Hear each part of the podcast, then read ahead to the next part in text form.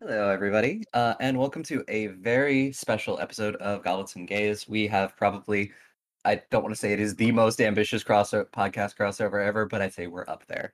Yeah, I think this is going to be 4 podcast crossover, so. That's a fair few. Yeah, it's a fair few. And we are going to be playing some Monster of the Week. I am Aubrey. I will be your keeper for this week. I use she, her pronouns, and I will toss it. We'll just go by podcast, and I will toss it over and have people introduce themselves, their character, like a little bit about their character and their playbook.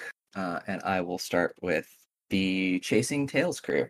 Hey, do you want to go first then, Prue? Yeah, I'll go first. You go first. Why not? I'm Prue. I use pronouns. I'm from the Twitch thing.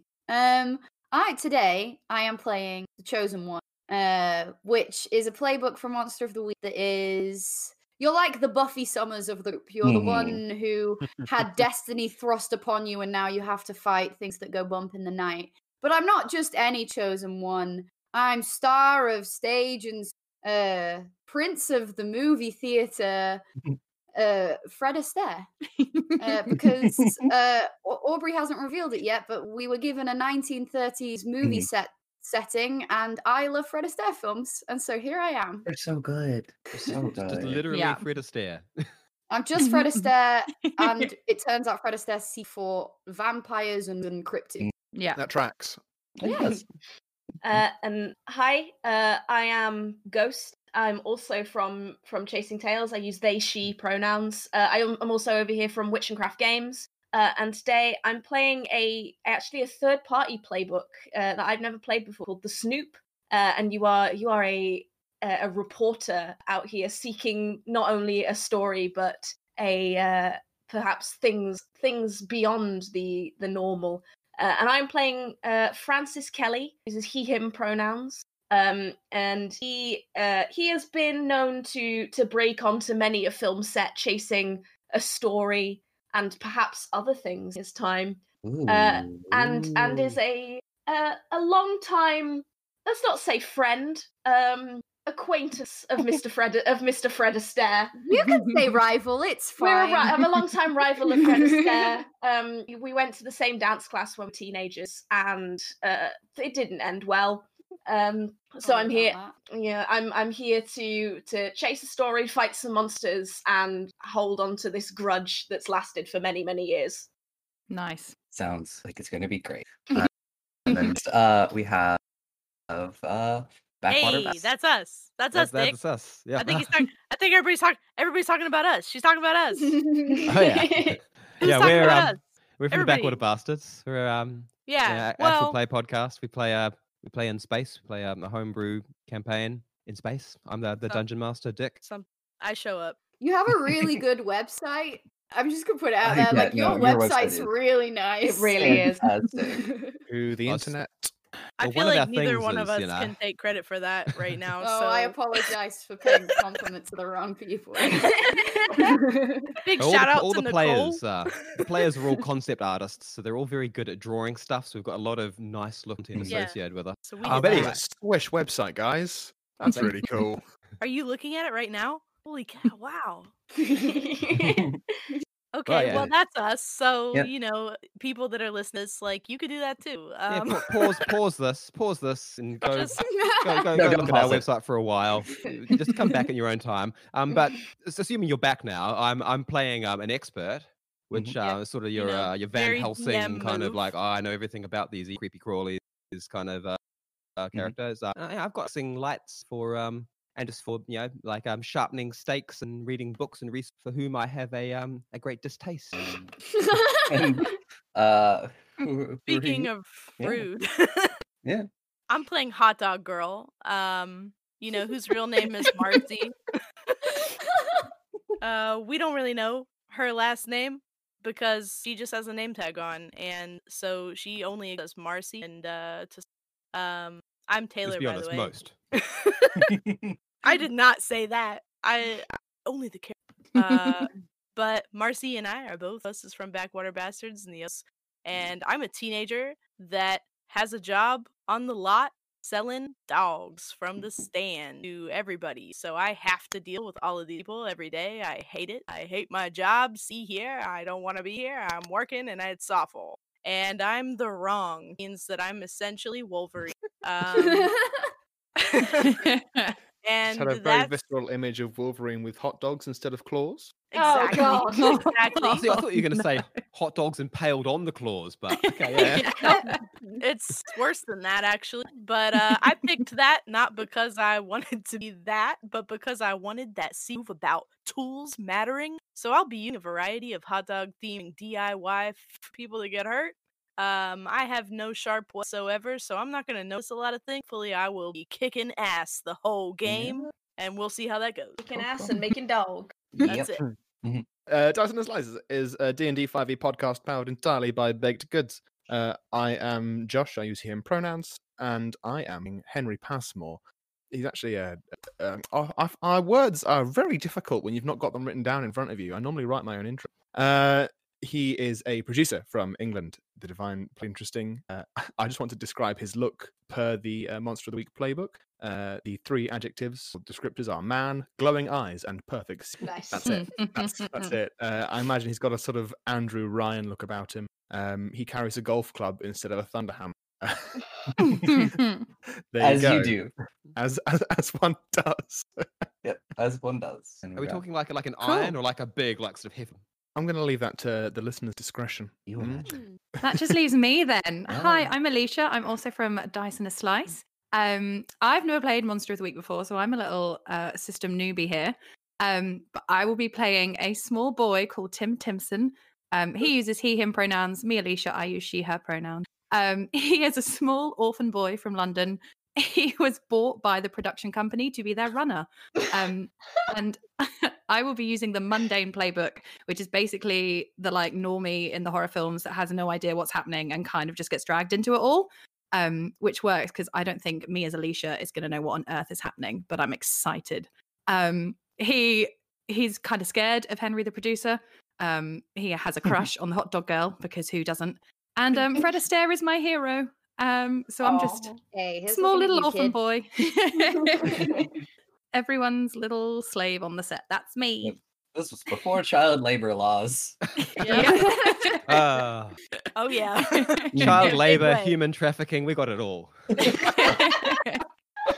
Who's the monster again?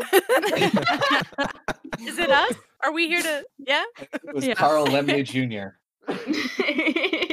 Cool, this whole thing is just cutting satire about the Hollywood. Let's keep that going. Yeah.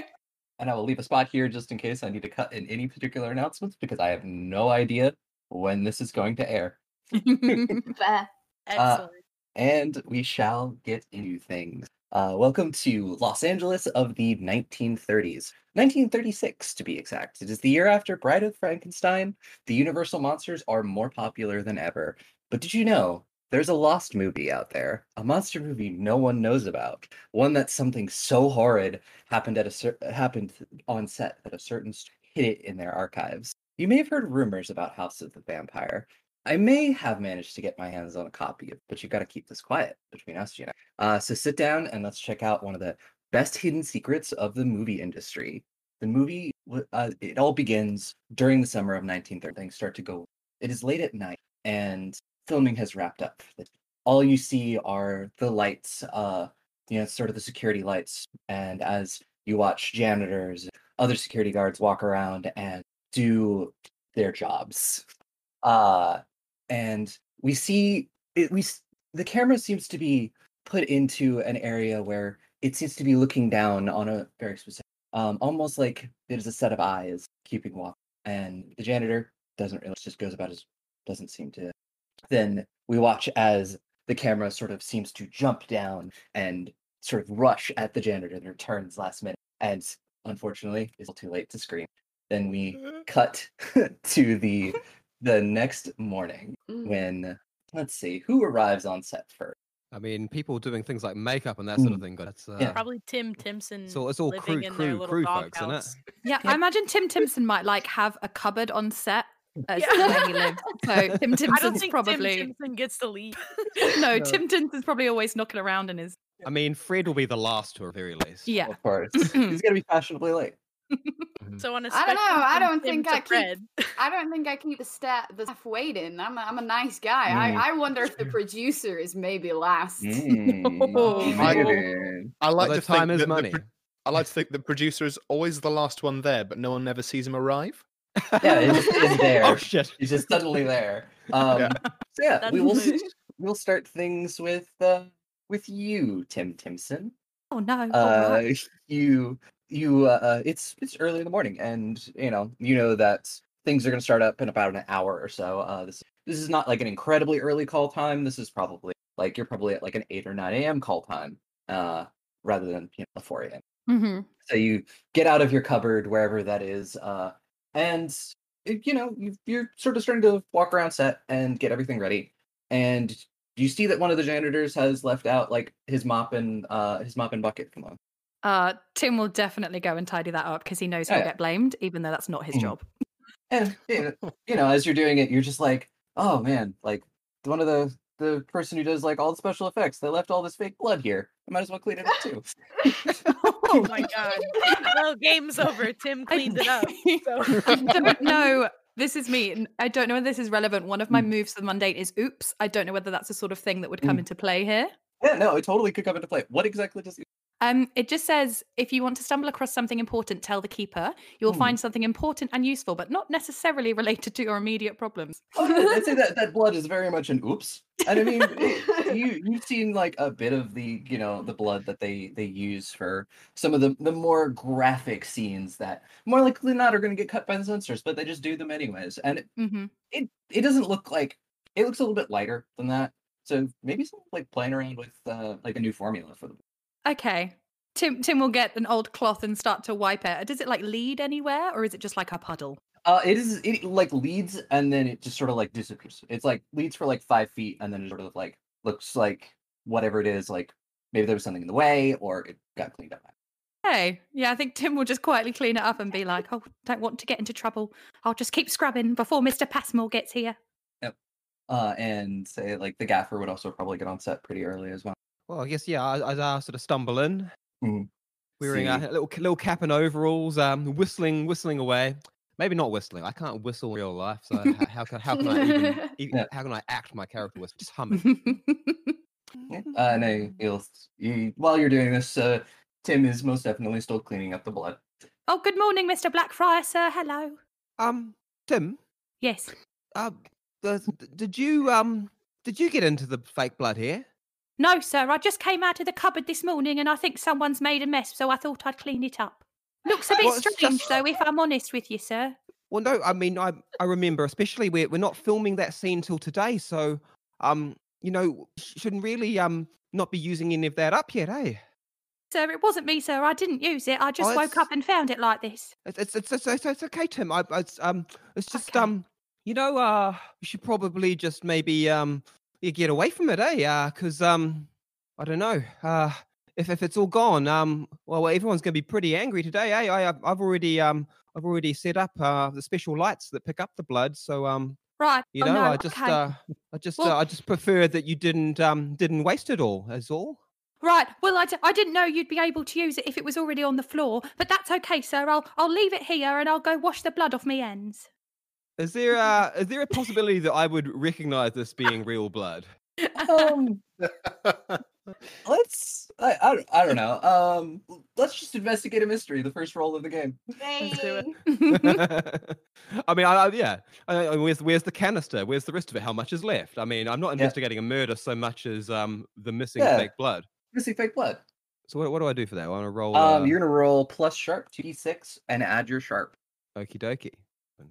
I'm glad you thought to investigate because Tim did not. So I'm just gonna click this sharp button, yeah, and just go submit. Oh. Yeah, you on a 12 on a 10 plus because of the move advanced yet. You can hold two of the questions. The questions: what happened here? What sort of creature is it? What can it do? What can hurt it? Where did it go? What was it going to do? And what is being considered? Those are the questions you can ask, and you can ask two of them. So two of those. Okay, well, yes. I mean, I think I'm going to ask what happened here and what kind of... I'm a pretty sharp guy. Okay. Right. I mean, what happened here? Someone spilled. It could be real blood, could be fake blood. It's been here for several hours, so it has definitely coagulated, and it definitely looks like it could be fake blood. And it certainly smells like real blood. Oh. It's got that coppery about it. Oh. And what sort of creature is it? A bad one. Oh, nice. I don't know if there would be enough there for you to realize what specific it is. Mm-hmm. Ooh, well, this is not very good news, Tim. What is it, sir? Well, I don't think this is fake blood. And I think a very bad creature has gone and spilled it. Oh my God, and Tim just starts trying to wipe the blood off himself, but obviously it's blood, so it just spreads further into his clothes. Sir, I promise it wasn't me, sir. I don't know what happened. Well, look, Tim, I'm pretty sure you're not a bad creature, okay? I've got a pretty good sense when it comes to these things. I've got a lot of books on the occult and on the creatures that go bump in the night. And right. I mean, I'll give you the benefit of the doubt, son. Okay. Do we need to be worried about the janitor? I think we need to be very worried about the janitor. Okay. I think more importantly, we maybe need to be worried about ourselves and maybe just see if there's anybody else on set, because right now I would be much happier if I had my guns in my hands and some people helping out. I was like, this is the absolute perfect moment for, the producer and Fred Astaire to show up. And I say, what sort of seems to be going on here, Fred? Fred, you all right there, Fred? Everything all right with you? Well, Tim, my little man, you are you're very dirty today. Good morning, Mr. Astaire. You look lovely, sir, as always. Oh, why? Thank you. And I will run my finger along the edge of my and put it at a jaunty angle. Just why are you so dirty? What happened to you? Is your cupboard got a leak in it again? Oh no, sir. The cupboard's lovely. Well, you see, I noticed some mess this morning, and I thought I didn't want it to be here for your arrival, so I started to clean it. But Mr. Blackfriar here thinks there might have been an accident of sorts. An accident, you say? Well, we can't be having accidents on the set now. That'll reflect badly upon the studio. Probably best that we push this under the rug. What?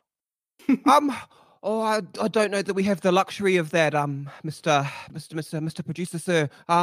It's just that, well, I think that a very bad creature has got up a little spot of mischief in the night, and well, we don't rightly know that it won't come back. You see, sir. You mean like troublemakers from MGM? Oh, I mean, I wish. Yeah, no, Henry, I don't think he means troublemakers from MGM. Look here, Trevor, is it, right? Trev? May I call you Trev? Absolutely, Mr. Astaire. Trev is fine. Trevor, what do you mean a bad creature? Have you seen something? What is amiss? Well, it's not so much that I've seen something, it's just, I don't know if you, if any of you are familiar with this, but, well, there is a darkness that lurks under the ordinary world that you and I normally walk through, just sort of nasty things and wow, and usually people don't just come out with that in the middle of a conversation. We usually keep it hush-hush, but I suppose now it's out in the air. Yes, I do know exactly what you mean. Tim's eyes are so wide right now because he lives on the set and he knows nothing of this. So his eyes are just getting bigger and bigger as they talk super casually about this darkness. Well, of course, it's terribly important that we win the correct awards, you see, as we have to do the right things. Well, yep. Well, there's good news and bad news, I guess. I guess we haven't used up all the fake blood, so we can probably still shoot on schedule today if we just deal with this nasty first, Right, well, let's put ourselves to work, I suppose. This seems to be the right sort of thing to do. Now, come here, Tim, come here. Yes, Mr. Passmore. And Henry's just gonna get out a handkerchief and sort of just spit in it and start trying to clear away some of the blood, smudging it further. Thank you, sir. Oh, thank you. Mr. Passmore, I feel like it might be good if we went and checked on Marcy. Who? Who's a Marcy? What? She's the girl who sells the hot dog, sir, at lunchtime. I feel like it's good to make sure she's okay. Ah, yes, the hot dog girl. Hot dog girl, yeah. Yeah. Oh yeah, no, we should definitely check on hot dog girl, yeah. Okay. Yeah. If I was like a werewolf, for example, I would probably go straight to the hot dog stand. So yeah, two birds, one stone, really. A were what? Oh, don't you worry yourself about all that, Tim. Would you like a lollipop? Tim goes to say yes and then stops and looks at Mr. Passmore. There's a slight nod. Oh, I'd like one, Mr. Astaire. That's so kind of you. Thank you. He somehow pulls one out of his, like, perfectly form-fitting cummerbund. You don't know how he had it tucked away in there, but he did. It's a mystery. I say, Henry, a word. If... Yes, absolutely.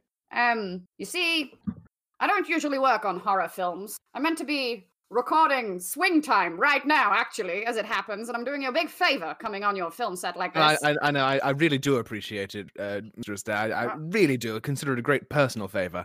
It's really one. It's quite all right. I'm not sure horror is really my genre, but perhaps if there is a ghoulie or a ghost somewhere on this set, we could just film it in real time. Do you think you could convince it to tap dance with you? Do you know what? It's worth a go.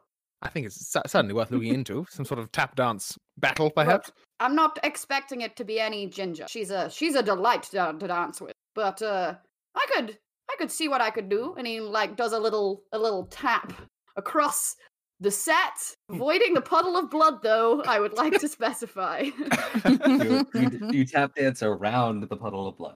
Look at that. That's why we employ him, people. Look at that. Wonderful, wonderful. And he sort of just starts a round of applause. Is that a charm or a cool?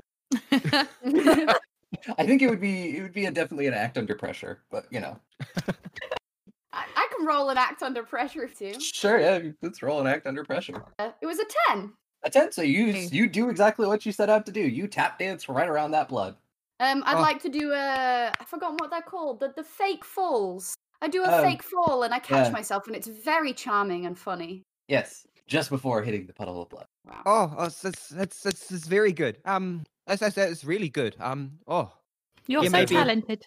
Truly impressive. Well, thank you, all of you. I suppose we're meant to be checking on the hot dog girl.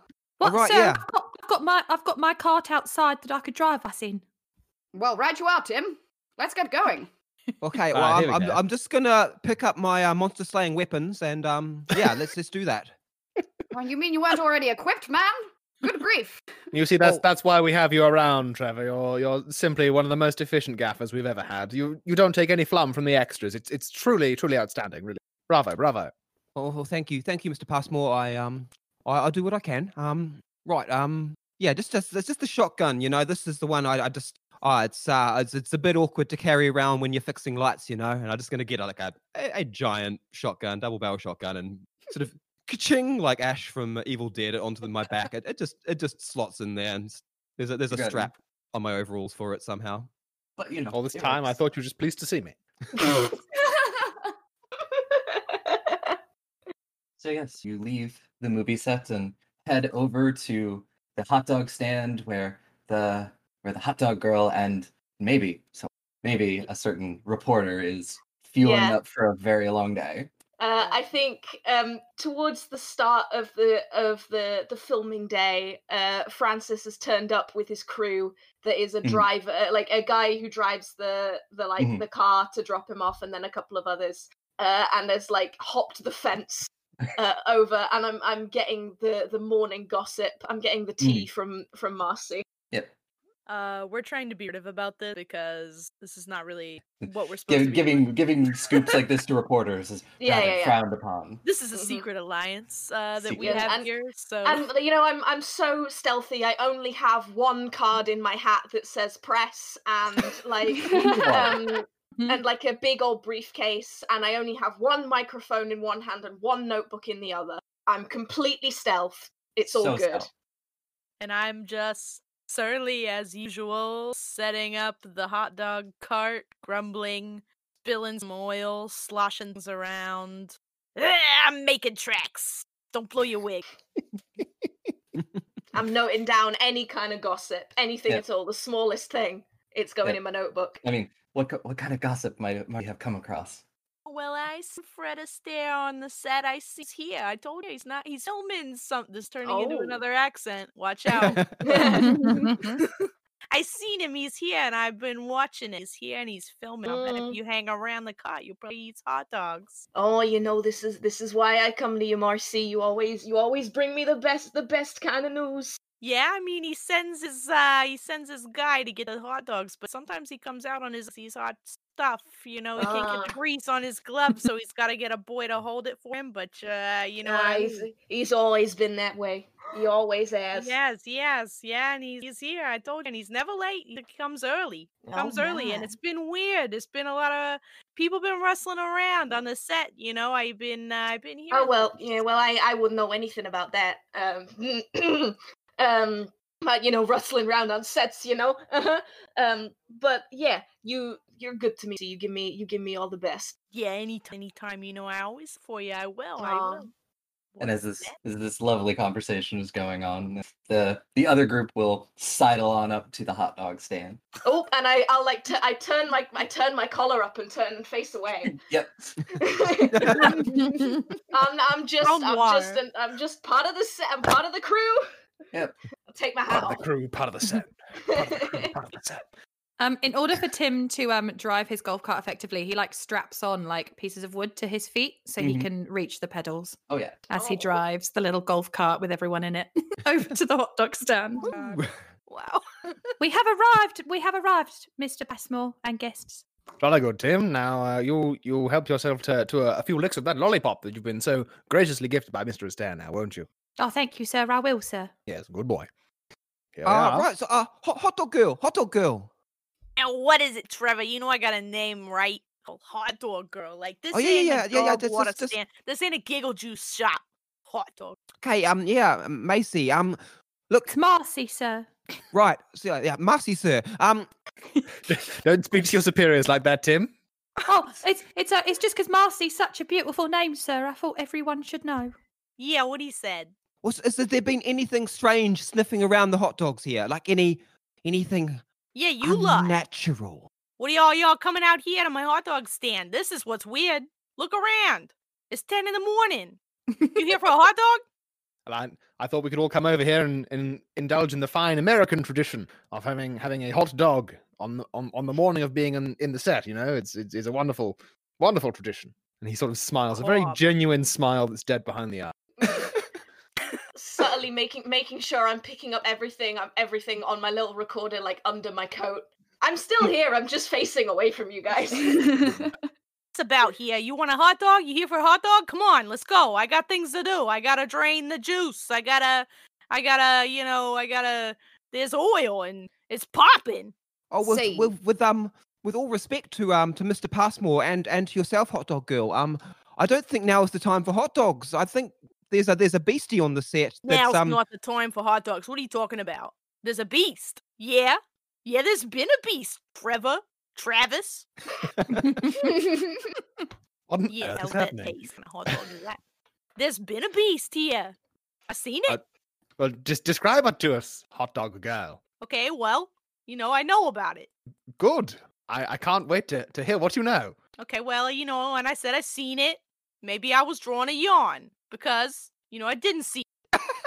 But it took Velma. I know it did. I went out. I took the trash to the bins. Yeah. Well, you're like more and more aggressive. Yeah, and she wasn't there. And I think it got her. And now I got to get it.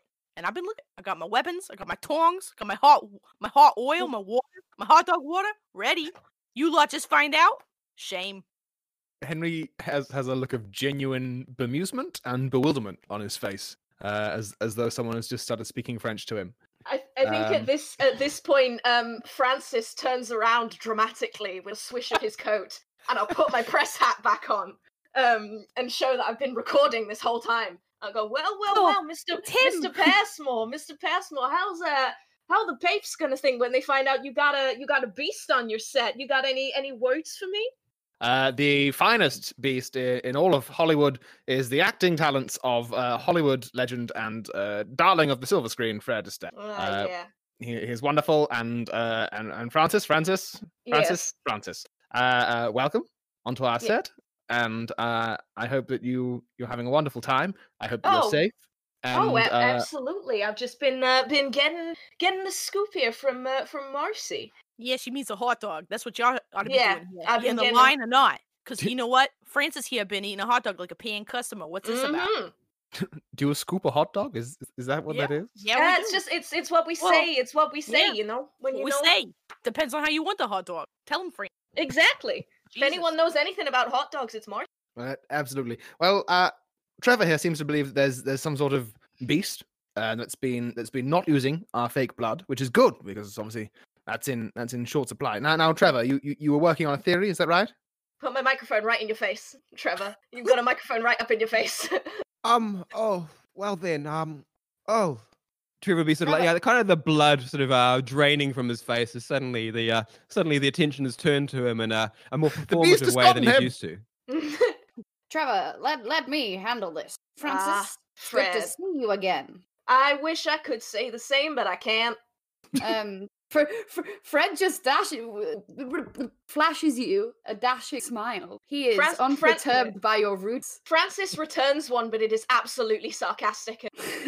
You see, what everyone is trying to say here, Francis, my friend, we have the greatest creature feature Hollywood will have ever seen. We are featuring creatures like no other. None of these men, gaudy makeup, none of these cardboard cutouts. We have a whole new type of monster, and we're just raring to film it, and we could use your help because creature, it although it's a paying member of the cast, he likes to slink off and hide behind corners, much like yourself. Perhaps you could offer us a hand in getting him on set today. Oh, well, I never would have guessed that the star of stage and screen, Fred Astaire, would be asking for the help of a lowly reporter like myself. Stop selling yourself so short.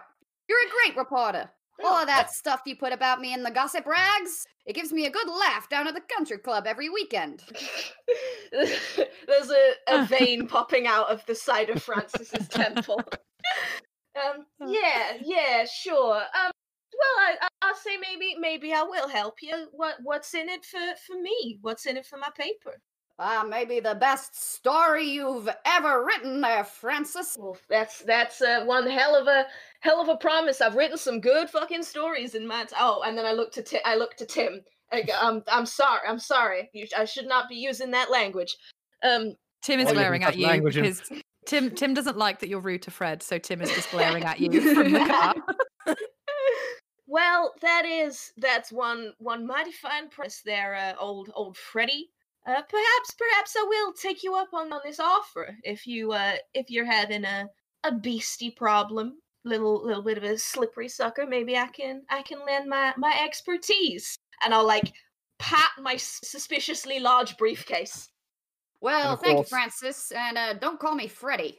Whatever you say, Freddy. And should it all go absolutely wrong, it'd be good to have someone here recording everything that happens as it goes along for insurance purposes, you understand? Of course. Absolutely. And I can trust your journalistic integrity, Francis. Oh. Yeah, my journalistic integrity. Yeah. You can for sure trust that I have that. Henry's eyes glow like a very dull orange. Righto. So, hot dog girl, hot dog me. Yeah, well, you got the cabbage? Let's see it.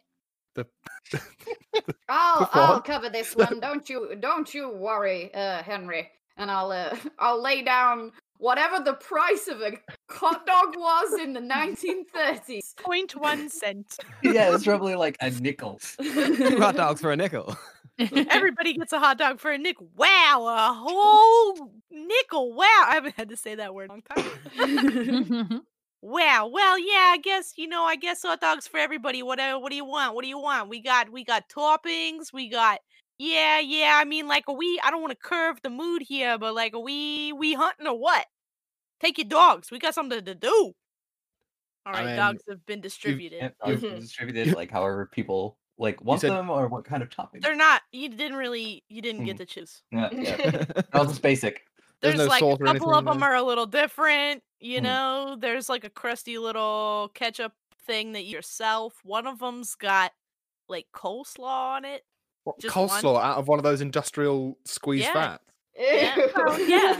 Out of a box, a gross little box. The scariest thing. It wasn't refrigerated either, so don't Yeah, you probably don't want to eat that. It's fun. It's not real mayonnaise, is it? Back in the it is. I have it's no probably, idea. Probably lasts pretty well. It's out probably in the actually elements. Sauerkraut or something. Because Tim wholeheartedly trusts Marcy and her hot dog judgment. Probably a mistake. Hot dog magic. Okay, Mr. Passmore, I'm happy to drive wherever we need to go. Right, jolly good. I think it's best if we all pile into Tim's little old wagon here. Let's all mosey on down. And every time he uses a phrase like that, there's very implicit quote marks around it. I think it's time we all mosey on down to the scene of the crime. So you all somehow... Before we leave the hot dog scene, I want to take the ketchup bottle with me. And I'm movie star Fred Astaire, so I don't know if Hot Dog Girl is going to stop me. But I'm foreseeing, with my knowledge of dramatics and having been on the stage and screen for so long, perhaps we're going to need some fake blood at some point. And ketchup might just fill that role. That's true. I mean, Hot Dog Girl's going to kind of eye it. Like, yeah, all right, this time. Responsible for that bottle, you know. Would you like me to get that put on ice for you, Mr. Astaire? Yeah, actually, let's put it in a champagne bucket. You just get a champagne bucket, fill it with ice, and just stick a bottle of ketchup in there. It's like those like nice glass bottles, probably, because that's all they had. Plastic wasn't even a thing. Yeah, no, plastic was. You're lucky it's glass, but if it wasn't glass, it'd probably be something gross like a cloth bag of ketchup. Yeah, that wouldn't keep ketchup in it. I imagine it would have been in a jar with like a knife to spread it. A bladder. Oh, yeah. A lovely ketchup. Bladder of ketchup. A bladder of ketchup. Probably from an animal. But, oh, yeah. Hot Dog Dark Girl's going to like close up a couple doors in her cart, and there's a bike attached to it, and that's how she's hurt. Cool. Yeah. You all head back to sets, and you know, things are starting to like get moving. More people have started to arrive, like other movie stars and you know, other people just on the set, like the cameraman. Everybody's sort of like looking at the bloodstain a little weird because you never finished cleaning it up. Back to work, everyone. Carry on. So the divine has a move called soothe. Mm-hmm. When you talk to someone for a few seconds in a quiet voice, you can calm them down, blocking any panic, anger, or negative emotion. I like to think that, given the opportunity, Henry would sort of just take everyone fixating on the blood for a minute and go, Ryan, it's just a thing we're trying out at the moment. You carry on with your job. You're doing a wonderful job. You're my favorite insert role here. You do that, and like anybody who seems a little bit like weirded out by the blood, he just sort of like eventually like ignores it, gets back. It's all good now. More, I'm not sure how to clean up the blood because it doesn't clean up like the fake blood, so I'm not sure how to clean it. Hot Dog Girl, I believe you know your way around the fluids. I see some blood before, you know, in my line of work. See a lot of blood, a lot of gore. You know, I got a kit, you know, for doing it on yourself. Oh yeah. When you gotta. If it's on your clothes, white vinegar's a good one. I normally just leave it on the floor. It's you know, it's less of a problem. You could just paint over it. Floor sign out, sir, on the floor. Yeah, Tim will just go and grab like a wet floor sign from somewhere and just like pop it next to the puddle. Yeah, well, looks like that's good enough. Yeah, okay. that will just get sticky real soon, eh? And then yeah, we can just sort of chip it off. You know, peel it up. Yeah, like yeah, hot dog water. Yeah, Hot Dog Girl knows. Okay, I do think it's important also to mention we've still not found the janitor. Ah, yes, of course. That's why the mess hasn't been cleaned up. You've got a missing memory, Mr. Interesting, and I'll write it down very deliberately. Write that down, Francis. I told you. He's taken a temporary leave of absence. He is unaccounted for. That doesn't mean that he's missing. It just means that he's not here, and that's what we do know. Of course. Apparently, I'm parodying. Boris Johnson is a film producer. Apparently, I don't know. I seem to be towing the line between Boris Johnson and a himbo. I don't know why. A little bit more himbo. Don't mix them. I could always go and check the janitor's closet, sir, and see if he's there. Ah, excellent idea, Jim. Sort of pats him on the back and scoots him off. Yeah. I just assume the janitor must have his own closet full of stuff. So yeah, Tim will go and do some recon. Cool. As you go off and do this, I was I was like, I haven't described what the set looks like. The set is like set up to be like this sort of spooky gothic castle because it's the House of the Vampire. Yep. So it's Tim, as you walk through like the various different parts of the set to find the janitor's closet. There's people, there are some people who are working on different parts of the set. There is, because they're shooting in the vampire's lair. That is the, mm-hmm. So there's people in that set, like setting up cameras, everything. And so you eventually find your way to the janitor's closet and opened it up. And there seems to be a lot of cleaning supplies, but no janitor. Okay. Is it possible to do some kind of investigate to see like if he is if like his stuff is still here, implying he never went home or anything? Let's read a bad situation. So that's a plus sharp. Tim is not so sharp, but okay. That is a 7. A 7, so you can hold 1. What is the best way in? What is the best way out? Any dangers we haven't noticed? Biggest threat? Most me. Best way to protect the victim. Ooh. Are there any dangers we haven't noticed? The best question. Yes. This isn't the first member of the crew to go missing. This is the first one anyone's really talking about. Like, most of the time, it's just like extras who just don't come back the next day. Or, oh, what happened to that lighting guy? I don't know. I think he got drafted. Wow. I mean, yeah. That's the right era. Yeah. Yeah, it is.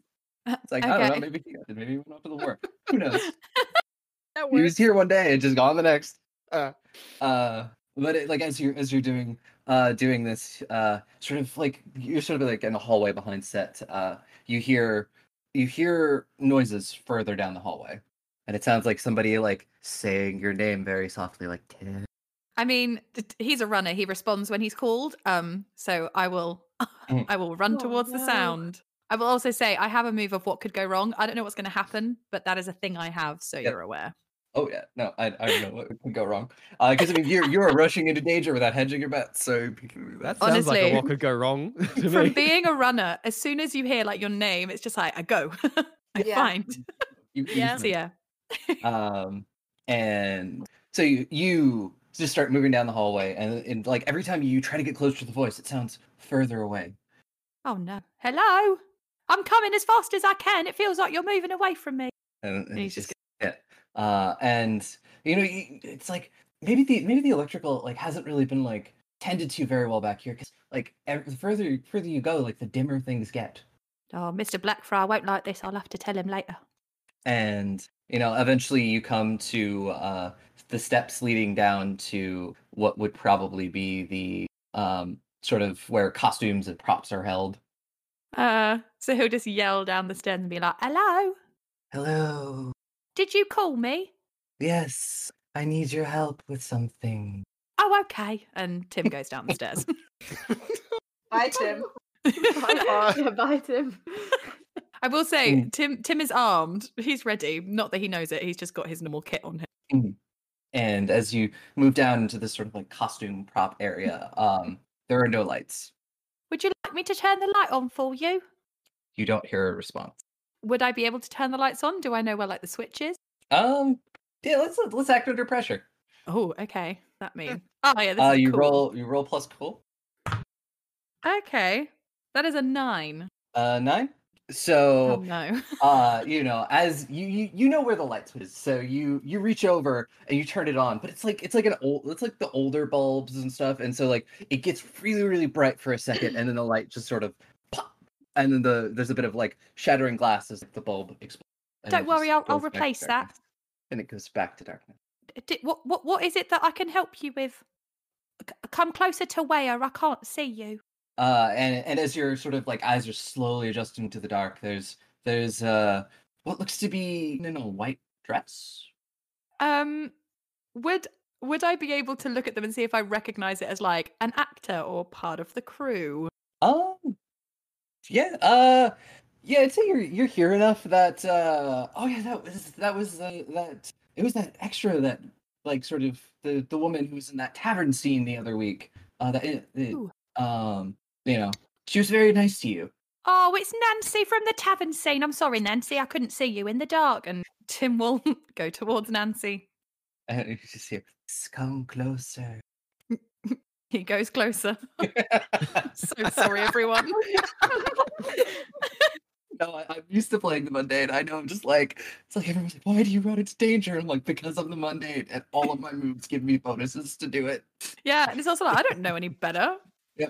Well, it gives everyone else experience if they get to save you anyway, doesn't it? Yeah. Yeah.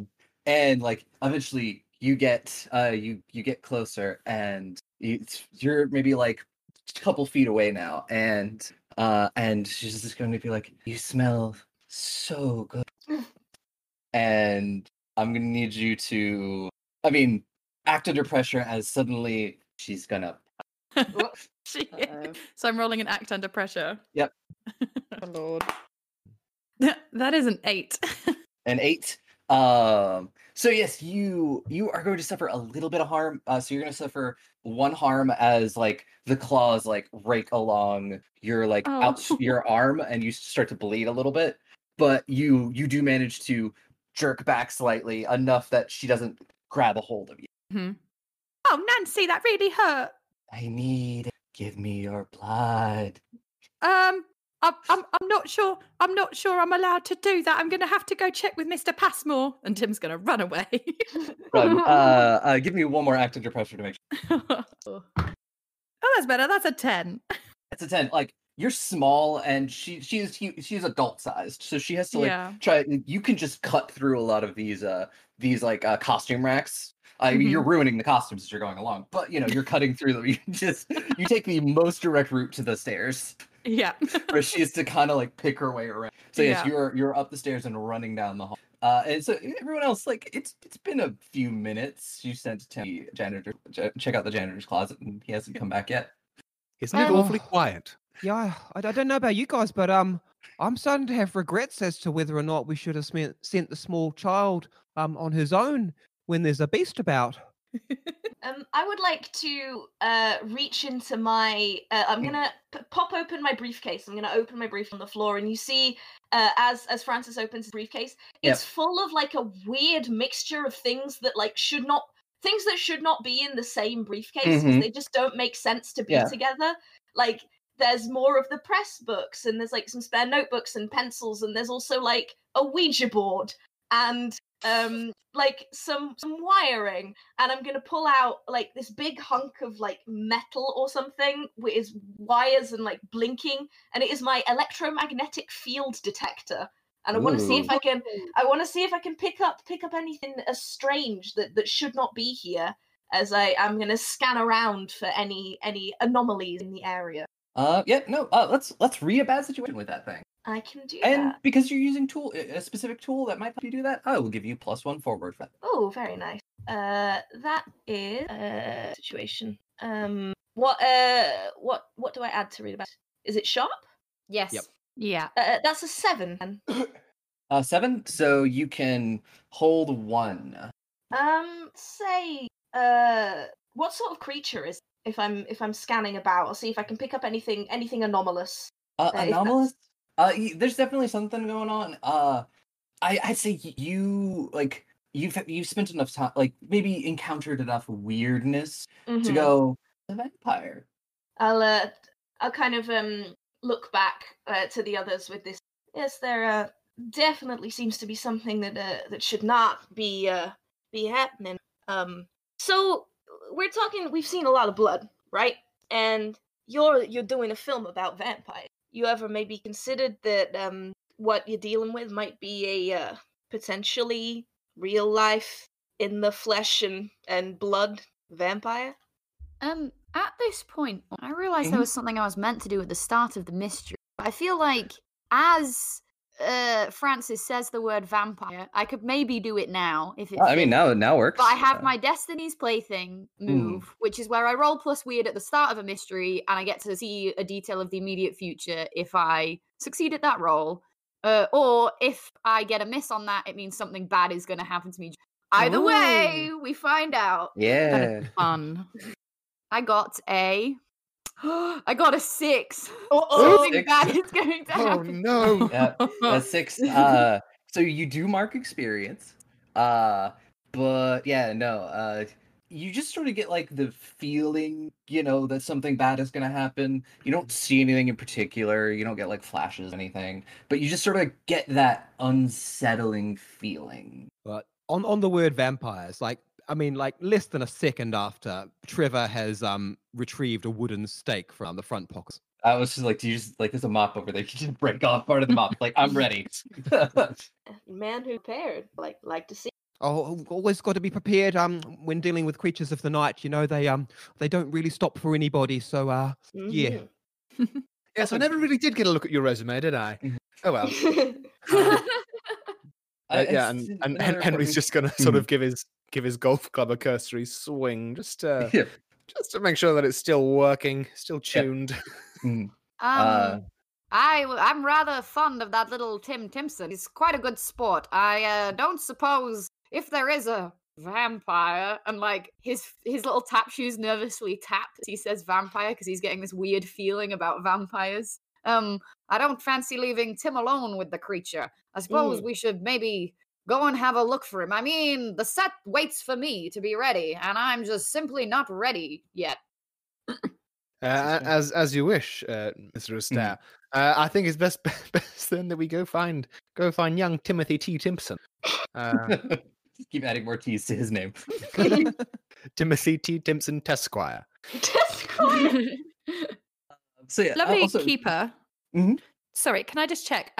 This is because I forget things. With my what could go wrong, I cook. One of the things I can do is reduce someone's harm suffered by one. Can I reduce my own harm? You can reduce your own harm. I just ran into. Yeah. I can. Cool. I will. Yeah, you still bleed, but it's like a superficial one. Yeah, it's more dramatic. It's not like it's not enough to like actually harm you, but it's like the time like when you scrape your arm and you're like, wow, why is this bleeding so much? It doesn't hurt. Yeah, perfect. I just wanted to check I could do that. Cool, thank you. No, you can do that. And would you be screaming for help or just running? I imagine he's just running. I don't think he still realizes that was like a monster. He just thinks one of the extras is being weird. Yeah. Probably happened to him a lot. Yeah, probably. He gets, you know, kind of smacked and kicked away. And oh, wow, well done. Yeah. So, you know, you're all headed towards the janitor's closet, where you sense the poor Victorian orphan boy. And you get there, and but the door is like open, and you see that the janitor was still there. His body's not there or anything, but like. His stuff is there. Henry, you should really see about getting better staff on this set. I mean, your janitors can't just not come into work because they don't feel like it. Yes, that's an excellent point. Hollywood superstar Fred Astaire. I shall make it. Tim, take a... Oh.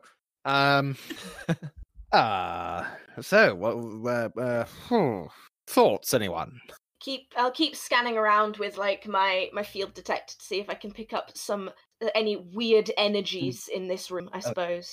Not in this room, but like it's definitely every time you like aim it further down the hallway, it starts to beep a little loud. There be something down this way, and I'll take a few tentative steps forward because Mr. Francis Kelly is not a very tough individual. Right, he is then.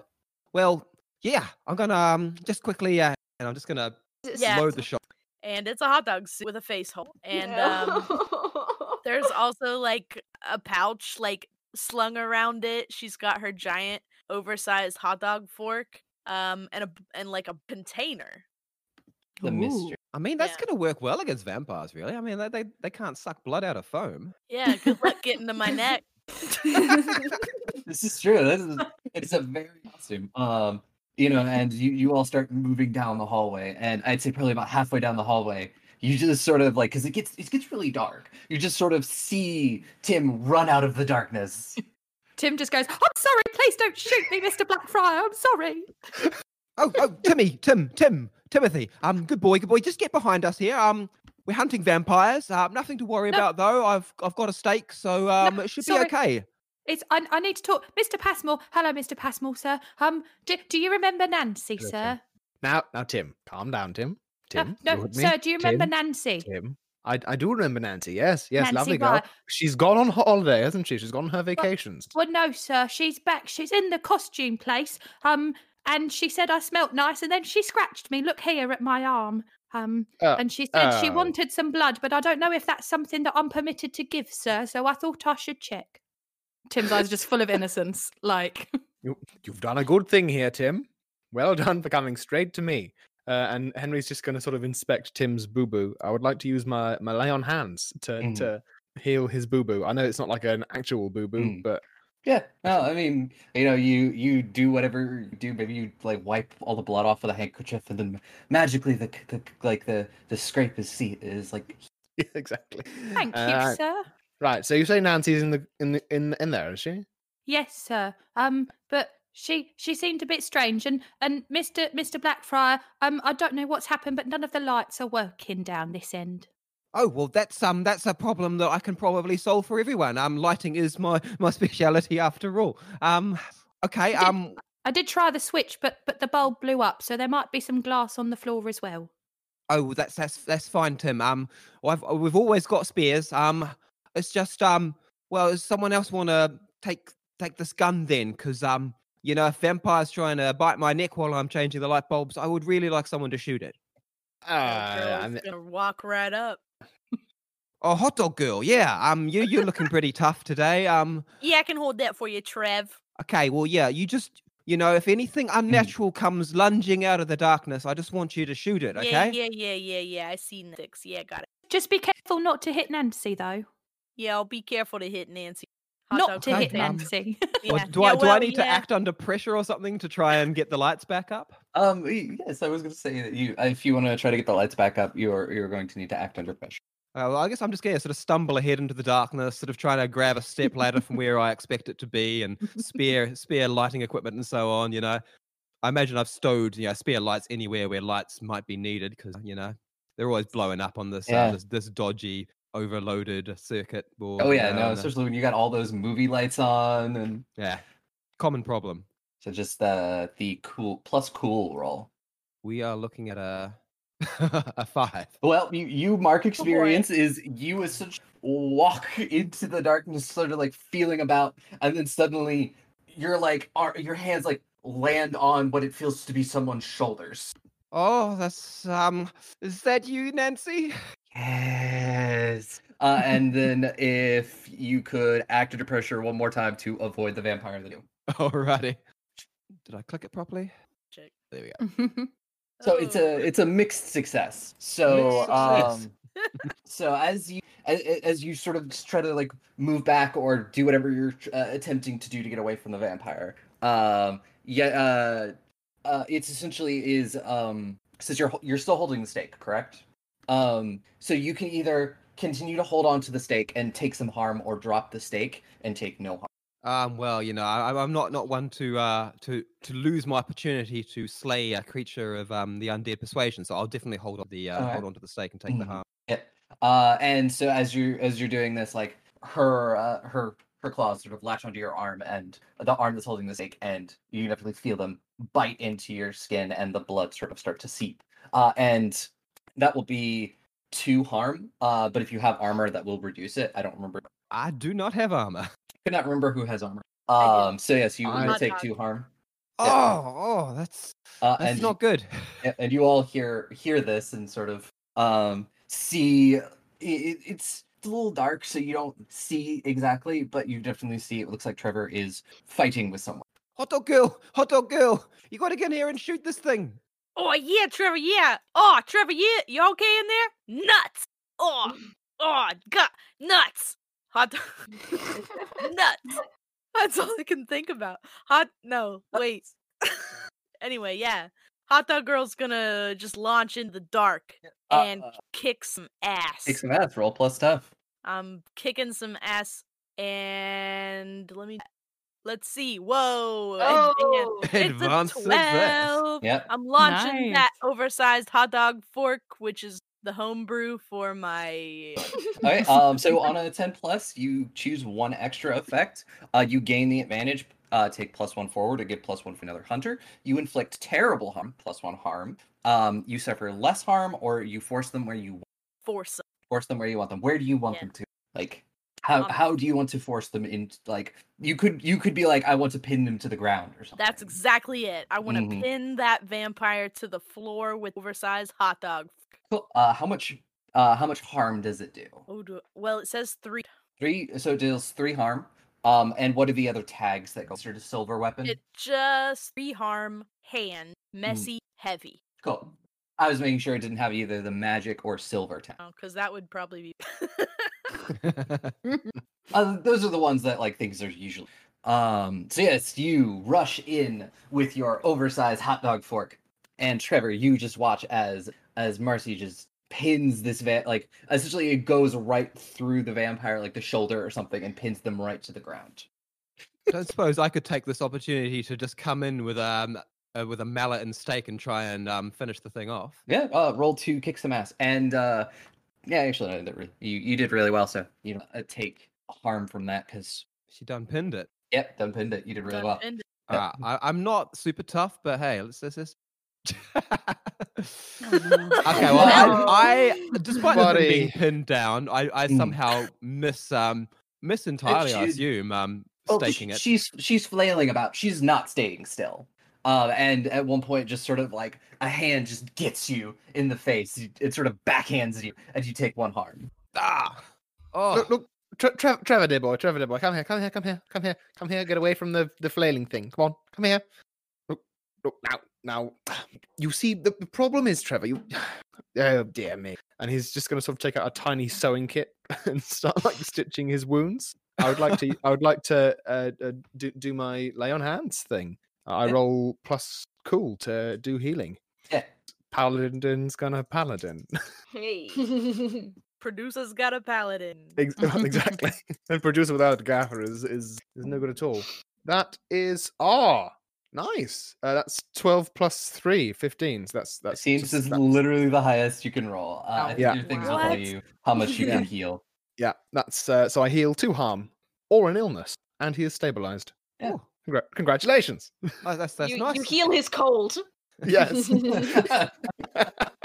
Oh, thank you, Mr. Passmore. That's confusingly effective. I can't have you leaving more blood all over my set now, can I? What's happening down there? Is Nancy all right? Nancy? You just hear like a loud hissing noise. Trevor, perhaps you should leave this. You see, and I tip my hat to one side. I start tapping forwards with my cane, and in rhythm to my beautiful tap dance, I'm going to make a big entrance to the dangerous situation by explaining. For millennia, the greatest performers the world has ever known have been trained in a secret cabal of monster hunters. Sure, I can tap dance and spin a good show tune, but the silver screen stars are the front lines against the monster aggressors, trained in song dance and monster slaying from birth. And I'm trying to use my big entrance ability, so when I make a showy entrance into a dangerous situation, I roll plus. On a 10+, everyone stops to watch and listen to me. On a 7 to 9, one creature stops to watch and listen until I finish talking. And on a miss, I'm marked as the biggest threat by all enemies present. I don't know what my aim is here. Maybe if it's looking at me, it won't look at Hot Dog Girl and she gets another chance at giving it a stab. Or maybe it won't notice if I try to stab it. I'm not sure. I'll see what shakes out, I guess. Yeah. Feeling it. I got a 12. A 12? Yeah. So everyone... perks up and takes notice of you. Well, I knew there was a reason I was drawn to this industry. There he is. That's why we pay him the big bucks. Darling of Hollywood. Francis looks horrifically jealous. Francis is so jealous right now. And out from my cane, I draw a silver sword. Ooh. And I would like to try and attack the creature, but I'm aware I've done 2 moves in a row, and I know that's not necessarily a huge problem in Monster of the Week, but I don't want to be greedy, so I'm happy to... you're good, because I mean I feel like those work very well. Like your big entrance like leads your big entrance leads into pulling out the sword and attack. Yeah, and I would like to, with a click and another like fake fall where I tumble into a forward roll, try and roll forwards and stab my silver sword into its heart while Hot Dog Girl pins it. Cool. Roll. Is it kick some ass? Yep, kick some ass. Nice. I rolled like absolute duh, everyone. I got a 5.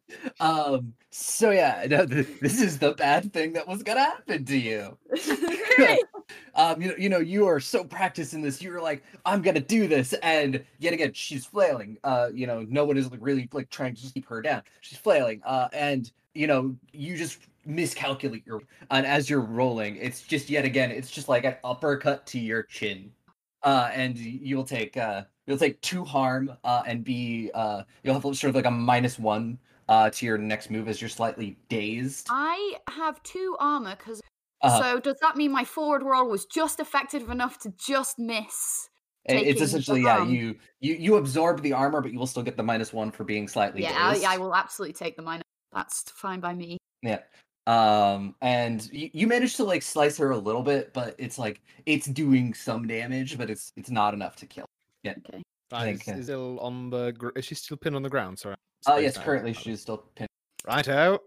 Tim, you remember me teaching you how to play golf, don't you? Is Tim here? Tim? Hello, sir. Ah, yeah. Tim, this is how you do doing the tap steps, watching Fred kind of to himself. Aww. Tim, this is how you do a golf swing. And Henry's gonna go sort of he's going to kind of stand above her head where possible and sort of try and line up a golf swing with his, with his quote unquote thunder club. So here we go. That's 9 + 3, which is a 12. A 12. So yeah, you get to 3 harm. Yep. Hand, stun, and holy. And holy. So yeah.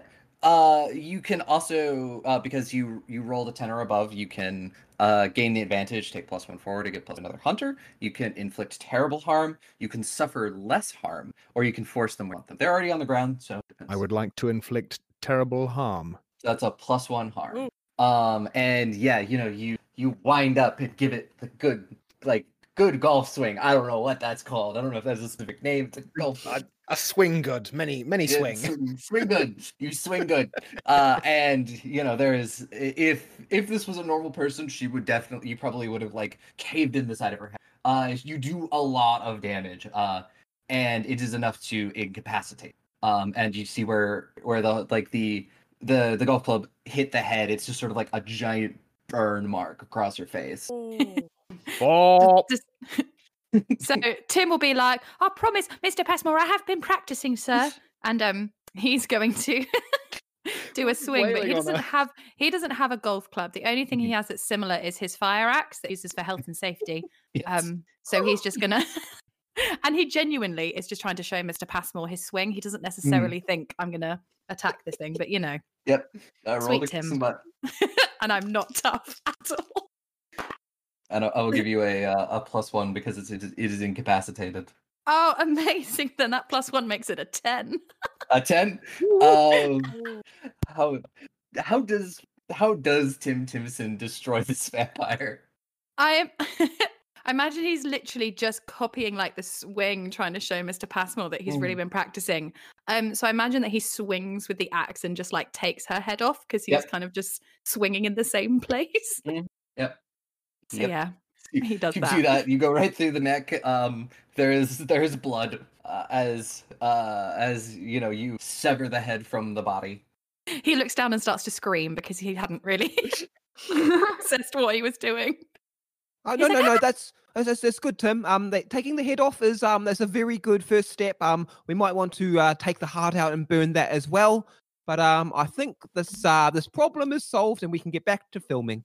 Henry's just going to stroke Tim's hand and say, there we are. It's a good boy, Tim. We'll make a fine producer of you yet, Tim. The hyperventilating slows slightly. Yeah. Get the young boy a whiskey. That'll calm his nerves. Capital idea. I would like, if you would like, Henry, for us two to just stride off. Like, it's dead. We don't need to thank anyone. Let's just go. Do we just leave her body here, sir? That seems insensitive. Hot dog girl. I don't know what goes into a hot dog. Oh no. Yeah. I feel like my brain went there a bit quicker than everyone else's. I think we were all hoping for it not to be that. Yeah, well, you know what? I mean, yeah, there's some recipes, but I got the means. I got the means in my cart to deal with this. So, anybody want to drag it out with me, or Hang on a moment, Francis? Yes. What did you see? Did you see this young orphan boy remove the head of an extra, or did you see something else happen, Francis? You see, and Francis kind of leans against the wall and crosses his arms and looks with a growingly smug smile at Fred and at Henry and goes, well, I guess what I see depends on what you're willing to offer me. He just kind of looks at his nails. I know you didn't mean that to sound seductive. Judging literally, he's asking for you to bribe him. Yes. Yeah. But I mean, or whatever. But I mean, the table. I mean, we've got this head that we're not using. We'd make a fine drinking vessel, I'm sure. Oh no, I wouldn't recommend drinking anything that's got vampire blood in it. Really, just not very sanitary, spiritually speaking. And I think that we'd be better off avoiding demonic possessions wherever possible. Mm-hmm. That's why we pay you the mediocre bucks. That means no dogs from this, yeah? Oh, that's 100% my opinion on the matter, Hot Dog Girl. Yes, I'm happy to help you dispose of the body in a more sanitary fashion, though. I do have an incinerator in my workshop. Yeah. Look, right. Mr. Passmore, Mr. Astaire, I am more than willing to let this fall under the journalistic rug, as it were. I don't have to be here. I was never here. I was up interviewing some of your other castmates. But this could be a wonderful story. My editor would love something like this. Would pay me big bucks for it. And I wonder what kind of things would come my way if I were to reveal exactly what goes on the sets of Henry Passmore. Tell you what, Franz, did you say you used to know Fred from your old dance school? You used to dance together, is that right? Kind of grits his teeth and looks at Fred with a very forced smile. Like, yeah, we were in the same pool together as kids. I remember, right. I remember quite good until you broke your old ankle there. No, I remember I was quite good until you broke my old ankle there, Fred. Now, you see, I know a thing or two about getting a performer to be just right to get on stage there. Perhaps we could come to some sort of contractual agreement. You know, you could be in the next. You could be the next big thing. You could be a star. I can make you a star, boy. A star. Your silence. We are now missing some extras. Yeah, I mean, there's also a move that that it involves that if you want to try to manipulate me, roll a plus charm. Cool, I'll do that. How charming are you, Henry? I'm actually -1 charming. I'm just very cool. Oh, honey. Can I roll a help action on your cool? Yeah, yes. I was also going to offer the same thing. Nice. Yep. Roll a whoever's going to do the main persuasion, roll the plus charm to manipulate, and whoever is going to back them up and support them, roll plus cool to help out. I mean, I feel like Henry's the one that's got to offer the contract. Yeah, I'll offer you the help, Henry. Yeah. Ooh, I only got a 9, so I'm going to expose myself to trouble or danger. He's going to get your part. But you do get the +1. I get a +1. You'll manipulate someone. So that's now a flat roll. Lovely. Here we go. Narrative rolling. Ooh, dear me, that's snake eyes, boys. You have. I will say you can use luck if you. Yeah, I'm going to go ahead and use. I'm going to use a luck. Mark some luck. Oh. I'm going to mark a luck. That makes it a success, right? Yep. Yeah, it makes it a 12. Thank goodness. Ooh. Golly gee. Golly. I just have a mechanics question for you all. Does that remove my -1 now? Am I undazed, or does my -1 stick around for a while? It is to the end of the scene. We're pretty much the scene. Okay, so yeah. Cool. Nice. I guess Henry will look over Francis will look over at Henry and say, "No, I won't do a comedy." You've got the chops of a very serious. I'm thinking of a dramatic tap dance, something wonderful, poignant. flip my notebook and I'll slide it back in my coat and I'll hold my hand out to Henry Passmore to shake his hand. Tim, shake the man's hand. Tim wipes some of the blood off and shakes his hand. Francis has a very weak handshake. And looks to all of the crew and says, "Yeah, don't worry, my lips are sealed." Thank you, sir. Very kind of you. I'll take my press badge out of my hat and briefcase. Oh, going rogue. You're rogue. Well, I guess along with Marcy, then we'll just sort of heft this vampire corpse down through the set. It's a prop. Don't worry about it. It's for the scene. Mr. Passmore, shall we take Nancy off the payroll then? I think we'd better contact her next of kin and let them know that she's gone on a trip. She's been called up. Okay. Nice farm. Yeah, she's gone to a nice farm upstate. Yeah, I'll do the call if you like. The star quality of movie star Fred Astaire will surely win our folks over. Oh yes, nothing like a celebrity telling them that their daughter's been on. Wonderful. I can provide her a beautiful obituary. Well, I would just avoid telling too much of the truth around the eternal damnation of her soul and things like that. But yeah. Yep. I mean, Franz. Oh, sorry.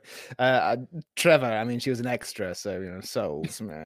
Yeah, I'll bring the hot dogs, the nice ones, to the funeral, yeah. That's right, yes, Marcy. Is it Marcy? Marcia? Yeah, funeral hot dogs, the sauce, the little ones with the sauce. Funeral hot dogs! With a little tiny cracker at one end to look like a headstone, yes?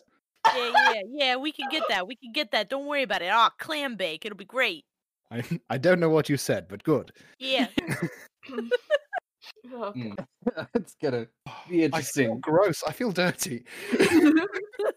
Yep. So you all make your way up from this spooky basement with the body. Do you leave the head, or do you carry that with you? I'll definitely take the head as well. Cool. I'm not one to take any chances with an undead corpse. Mm-hmm. So. As we're heading back through the set, Francis is going to be going over to anyone who might be looking in our direction and doing an impromptu interview with them. And I have a move called "What Does That Feel Like?" When you put your camera or microphone right in a person's face, they automatically break off whatever they're doing. They might go back to it right after they deal with you, but you'll create enough time for everyone else to act in the meantime. So if anyone starts looking over suspiciously, I'm conducting an interview so people can get through. Yep. No, you do that. We're not gonna be like every single one, but yeah, definitely. A few people start looking at you weird, and you just walk up to them and just sort of toss your recorder in their face, just start talking, and tell me what it's like. Tell me what it's like working with Mr. Fred Astaire, star of the stage and screen, and all of this kind of shit. Mm-hmm. Yeah, no, there's a lot of that, and. You're also on a horror movie set, so carrying around a body, maybe not the weirdest thing in the world. Mm-hmm. But so you easily manage to deflect suspicion. It's a prop. It's for the climax of the scene. Yeah. Don't worry, we're carrying it outside. Yeah. I feel as though I'm dragging the corpse back to my haven to investigate it and try and work out how long she's been a vampire, whether or not she is the initial vampire in the area would be a prudent action. So where is your head? Well, it's deep in the bowels of it's just on. It's there's prefab walls all around it, and it's I've got a lot of electronics equipment, a lot of sort of roughly hewn set bits that need lights inserted and that sort of thing, and also just a big bookshelf on supernatural lore and magical. Cool. And a strangely large stockpile of mystical rare monster. Is there a crudely made box with Tim in the corner with a hamster water bottle? Like a newspaper. Poor Tim. He has his own cupboard, he must do. Yeah, he's got to have a cupboard under the stairs, surely. Yeah, come on. If we're going to do the poor British boy thing. It's like when you take a dog to work and you put a couple stations for it to visit. Oh, just some water bowls hanging out. Oh. Hey, that's progressive. For the time, yeah. That is true, yes. Yeah, keep them watered. Ooh. Is there a tap in your workshop with water, do you think? A tap? Yeah. I mean, that's yeah, you got to have a sink, don't you? Like to clean up all the grease and grime when you're working on things. At the end of the day. Great. Tim might be like, Mr. Passmore, do you mind if I try and rinse off some of this blood, sir? Mr. Passmore? So sorry, my ability to speak just entirely left my body there. Quite surreal. It's a big ask, sir. I'm sorry. Could you try that again? It's almost as though my hearing and my speaking and some of my vision went as well. I entirely blacked out. You need a hot dog? You need a hot dog right now? I think I do, yes. I've got low glucose levels. I just pull one out of the suit. Oh, God. No bun. Sir, no, I was just wondering... He doesn't even chew it. Am I allowed to just wash off some of the blood, sir, in the sink? I mean, you can, Tim. I think it might ruin some of your natural patina, but go ahead. Okay, Tim's just going to try and give himself a hand bath in the sink. Mm-hmm. Hey, hot dog girl, we'll just... Yeah, it just says take plus one. You just take plus one. It's very, very, very straightforward advantage. Yeah. We're talking enough. You have two. Just gonna get a whiskey for Tim. In classic Chosen TV show style, Fred cruises in late, tapping his vampire. She still has a lot of the the color to his skin. She hasn't completely all of the blush of life that you're aware of that vampires eventually do lose. And you can definitely still see that there's there's the bite mark. There was if you see where the bite mark was. Oh, yeah, this doesn't look good. I mean, you see here, she's a vampire, all right, but, also, the fangs and everything, but, it's just not, biologically possible. She can't have bitten herself, you see. These might make sense. Well, I guess what I'm trying to say is, there's probably another vampire around here somewhere. Henry takes a step back and gives everyone a look. I wasn't sure whether to mention it, sir, but we have lost quite a few extras recently. Have we? Yeah, they've just not been coming in. But they mightn't just not have been coming in, but I did notice that, the janitor's now gone, and actually a lot of people have not been coming in. I suppose this mystery requires further investigation. He says, sort of wiping bits of hot dog off around. Oh, I think as well, given this knowledge and the fact that everyone's in my haven right now, it might be a good time to try and arm everyone with a weapon that's strong against vampires. Yeah. No, I would say you probably have the equipment for things like that. You definitely have enough to give everybody a stake and a hammer. And have maybe a couple other weapons to pass out. Oh well, then I mean, immediately I'm just gonna pull open a drawer, and it's just full to the brim of well sharpened wooden stakes and mallets. So it's I'm just gonna pass them out like party favors. Hey, everybody, take a stake.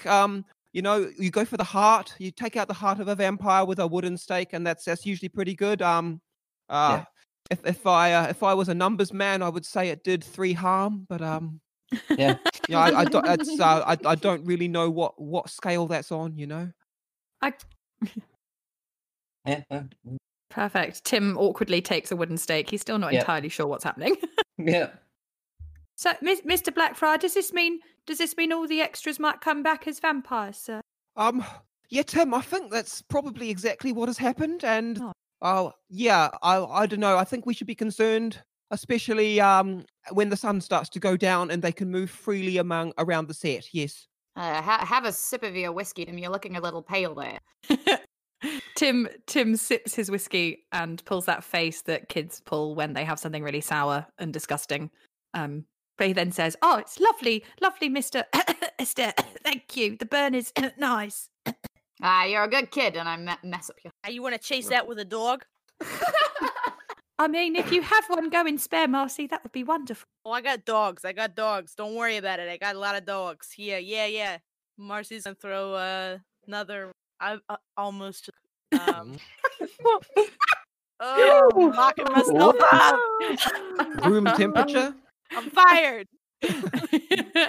God, sick. Yeah, but it's cooked. It's just no bun is what I meant. Nice. Naked, it's getting worse. It's getting worse. Oh. You're a wonderful chef, Marcy. It's delicious. Oh, thank you, Tim. Oh, my God. I feel bad about what happened to Nancy. Why not? Because she was decoration. She was living propped. It's fine. Well, yeah, I wouldn't worry about that, Tim. She had become one of the devil's concubines, and killing her was the right thing to do. She was a devil's porcupine, you said, sorry? Yeah. Well, I mean, it wouldn't have been a good life. It wouldn't have been a good life for her, as a porcupine or... No, that's a cursed life, that is.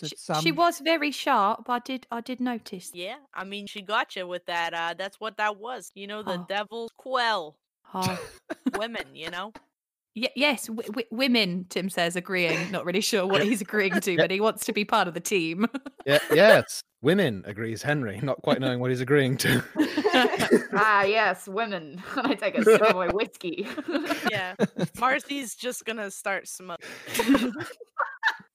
And as it's the 30s, I've got absolutely no problem with that. Yeah. You're not going to offer one to Tim, Marcy? Just pass it. Oh no!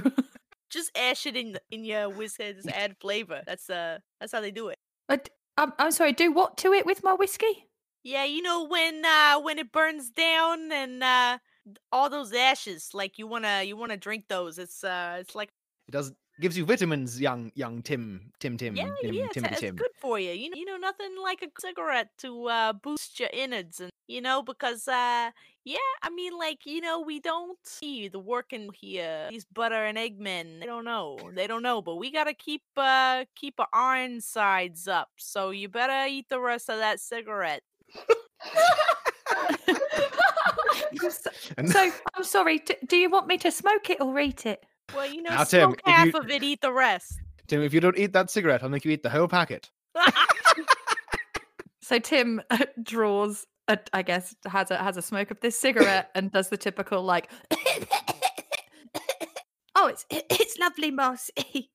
Isn't it just like breathing the air back in London, Tim? It's just like when I was up in the chimney, sir, yes. I'm concerned if I eat it, it's going to burn me. You'll build up like a callus in your throat from that. You gotta callus. Tim looks to Fred Astaire because he trusts Fred Astaire. Prudence, I'm having to try very hard to not. Poor Tim. What would Fred do? You ignore hot dog girl there. You want to stop it out in your whiskey, roll it around, get it soaked in the flavor, and then you want to eat it. And that way you won't get the calluses. That's how Fred does it. He gotta protect his voice. Fred's a singer, and we do a different kind of art. You know what I mean? Oh, well, if Mr. Astaire says that's the way, then I suppose that's the way. And Tim is gonna stump out the cigarette in his whiskey and eat it, I guess. Yep. I assume the whiskey then catches a light. Oh no! Oh, maybe. Right. Oh, right. Tim, active depressor. Oh, Christ. Oh, no. Does this count as charging into immediate danger? Yes. I think so. Yay. Oh, fuck. Act under... Jesus Christ. Oh, that is a... What is my call? That is a 12. Oh, shit. Oh, 12? You do what you set out to do. Yeah. This is a coming of age moment. This is like when you have those shots that are on fire. I was going to say, is it like a flaming mo? Tim, every little boy in his life has to stub out a cigarette and some whiskey and get it down his throat. I'm proud of you. Today, Tim, you became a man. Oh, thank you, sir. I feel more manly already. Well, that's good, Tim, because I think you can be in charge of this one then. And I'm just going to grab a silver blade to thrust into the boy's hands. Oh, sir, you didn't have to do this. Well, it's good for you to be able to defend yourself, Tim. There's probably going to be a lot of vampires coming at you. You're probably going to die. Worse yet, you might become one of them. So just try to think of the positives, and everything will be fine. Right, I feel like that was largely a list of negatives, sir. But I trust you. Oh, but look how shiny it is. Silver blade. It is very shiny, sir. My gosh. Right, so for silver blade.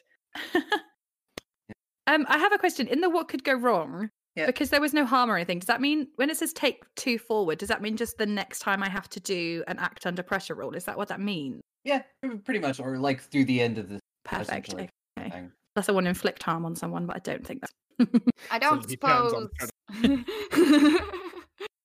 I don't suppose that has got a reputation for being one of the things they fear. I haven't fought any vampires myself either, but it's just a bit of intuition, I guess I have. Brilliant, that's just dandy, and I pat my cane that you saw me pull a big silver sword from the side of. Mr. Sorry. That's right. I was going to say, Mr. Blackfriar, if you were a numbers man, what would you say about my nice silver blade here?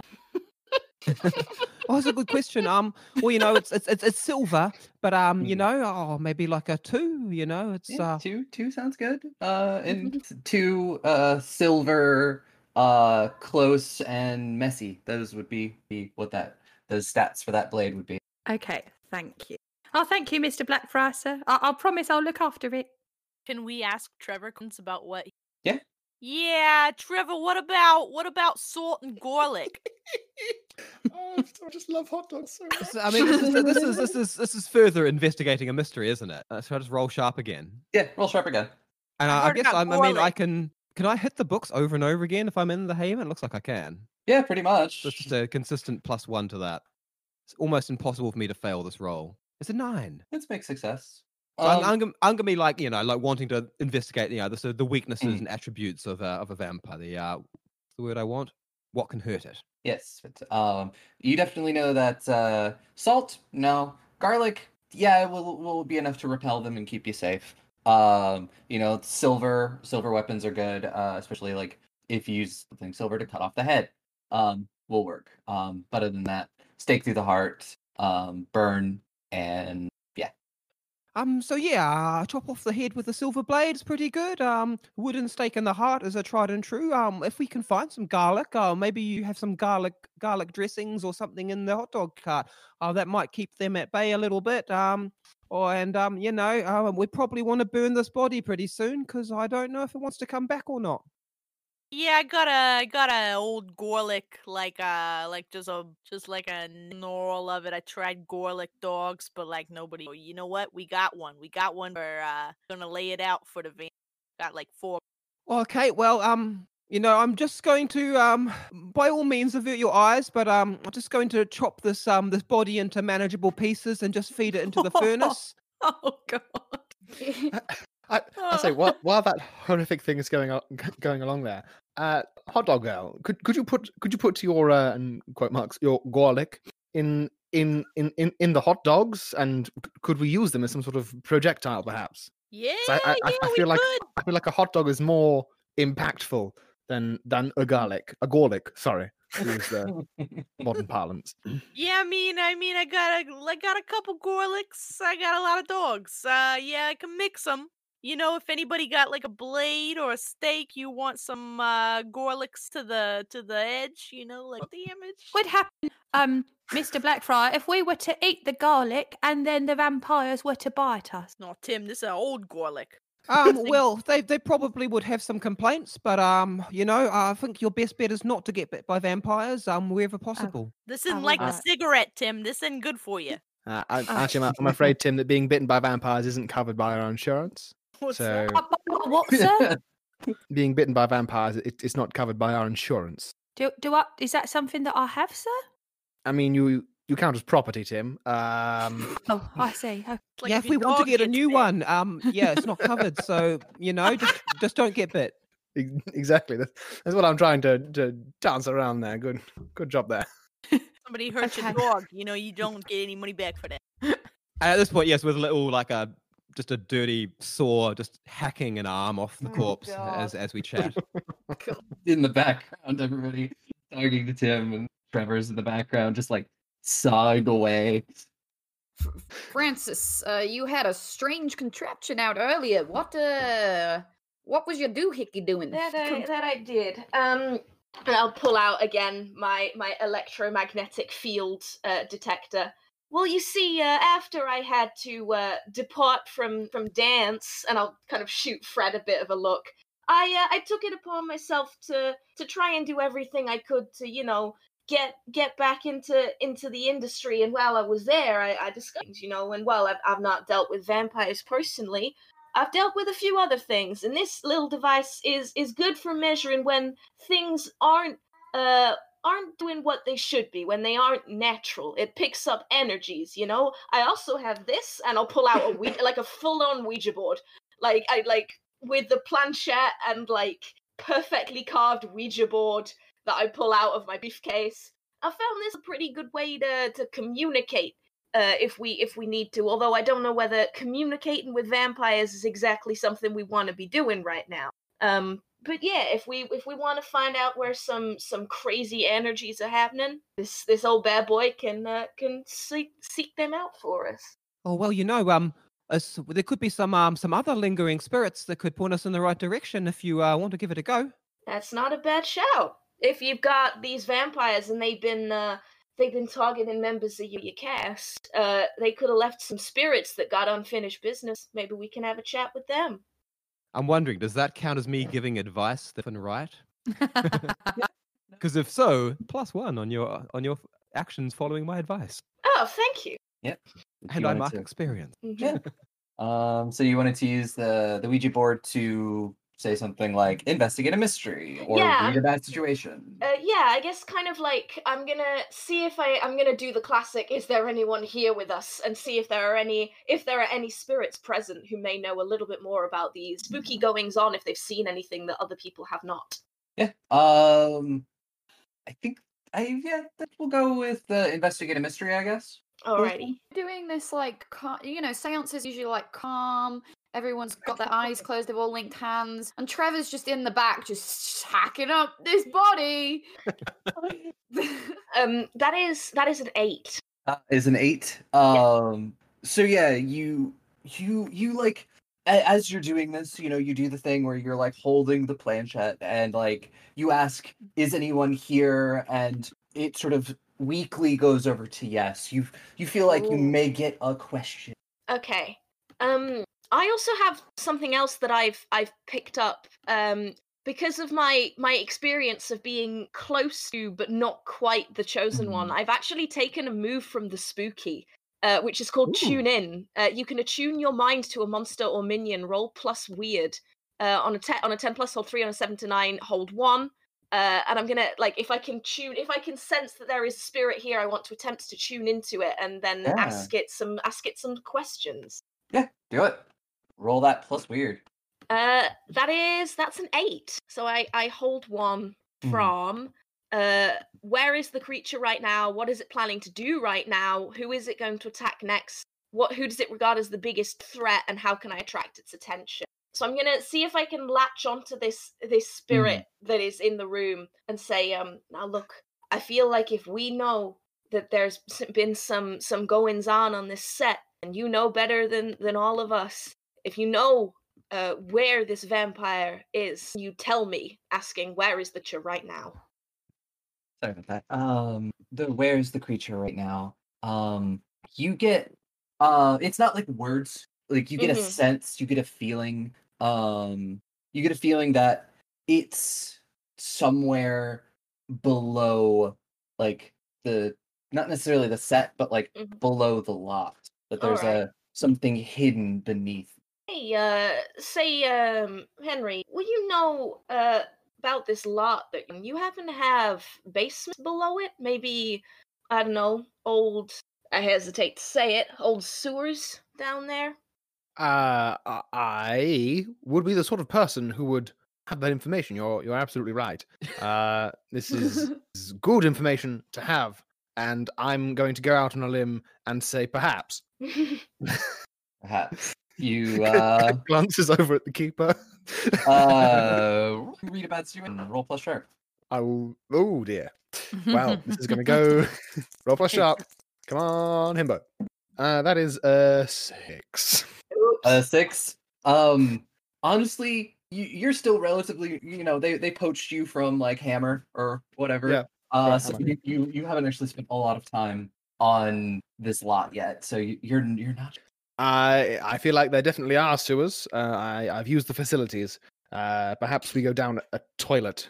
Well, I'm getting a feeling for the spirit that's here. There's a ghost here, by the way. Thanks. Thanks for dropping that. Just you kind of get used to it. Mm-hmm. That there is if this vampire is anywhere or whatever this creature is, it is somewhere down below the lot. Mm-hmm. Now, if we can find a way to get down there, whether through a manhole cover or I hope down some stairs. I'm hoping this is just a basement kind of situation. I'd prefer it that way. I mean, a costume room down some stairs. That's a point. Maybe Tim knows all the nooks and crannies anyway. Yeah, Tim, do you have any insight that you can share on this? Does Tim have any insight? Yeah, I don't know. Yeah, give me also a plus shot. Okay. Oh, that is a 7. I just made it. 7. So you get a 1. You get, hold on. What role was that? Sorry. The read about situation. Oh, you got one of those questions. Okay. What's the best way into the cellars? Hey.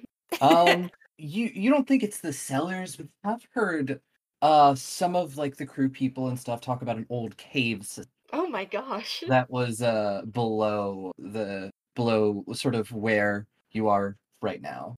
Right. A lot of people talk about like maybe that they move or during the because I was like doing it in my head. It was, yes, the 30s. So yes, during the 20s it was a old sort of like bootlegger tunnel.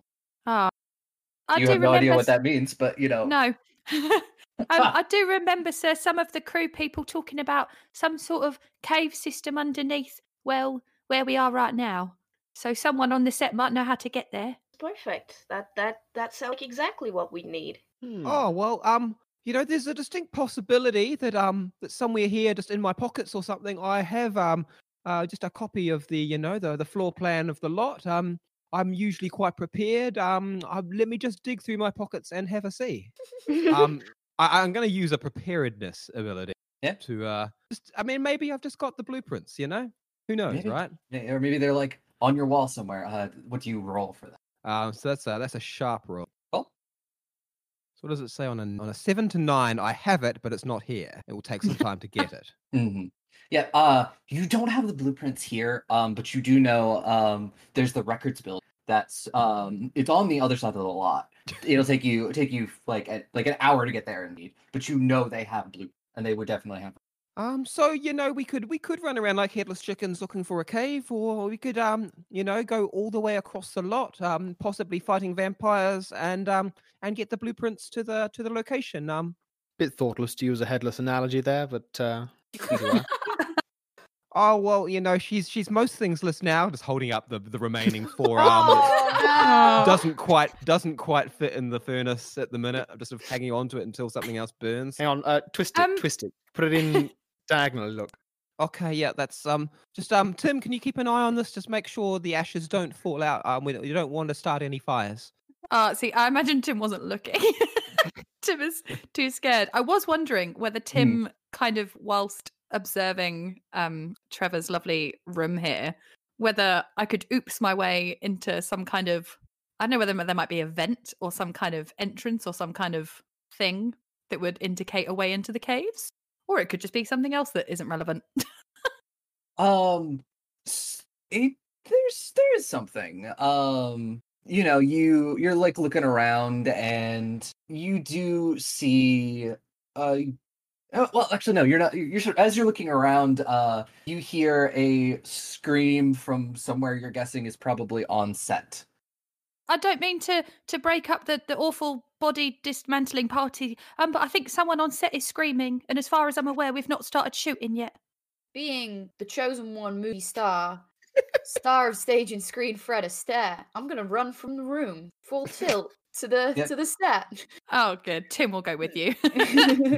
And, having stuffed the remainder of the corpse into the furnace, I think I might as well follow along as well. Yeah, my expertise might be required. Henry follows suit because he has to protect his main asset. Tim or Fred? Yeah, Tim or Fred. Yes. Hot dog girl's going to get onto her bicycle attached to the cart and wheel it after him. Like just thinking this in this giant set building just brought the bicycle and cart in with you. Oh, yeah.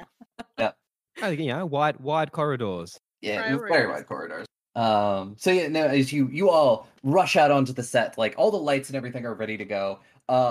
And one of the actresses who's playing like Dracula's brides, and like is the one who's screaming, and you look over and you see the body of the janitor in Dracula's coffin. Oh! And I think that is where we're going to end part one. Oh, amazing! Oh my god, that was great. That was so much fun. That was really fun. Monster of the Week is so much fun. It is fun. I'm really enjoying it. Yeah, especially like once everybody like gets into character and everything, and it's just like I can just sit back and let you all go. I noticed that you're actually able to like kind of just facilitate the important moments. Mm-hmm. Yeah, and otherwise just kind of let a story unfold, which is pretty cool. I mean, it's one of my favorite things. But yes, let us go around and everybody, if you want to talk about your respective podcasts really quick, we wrap things up. And I don't know who wants to go first. I'll let whoever wants to talk about their respective. We could do it in the order we did at the beginning, so I can just go first because that'd be. So me and Ghost. AKA Francis, and E. Prue, AKA movie star Fred Astaire. Yep.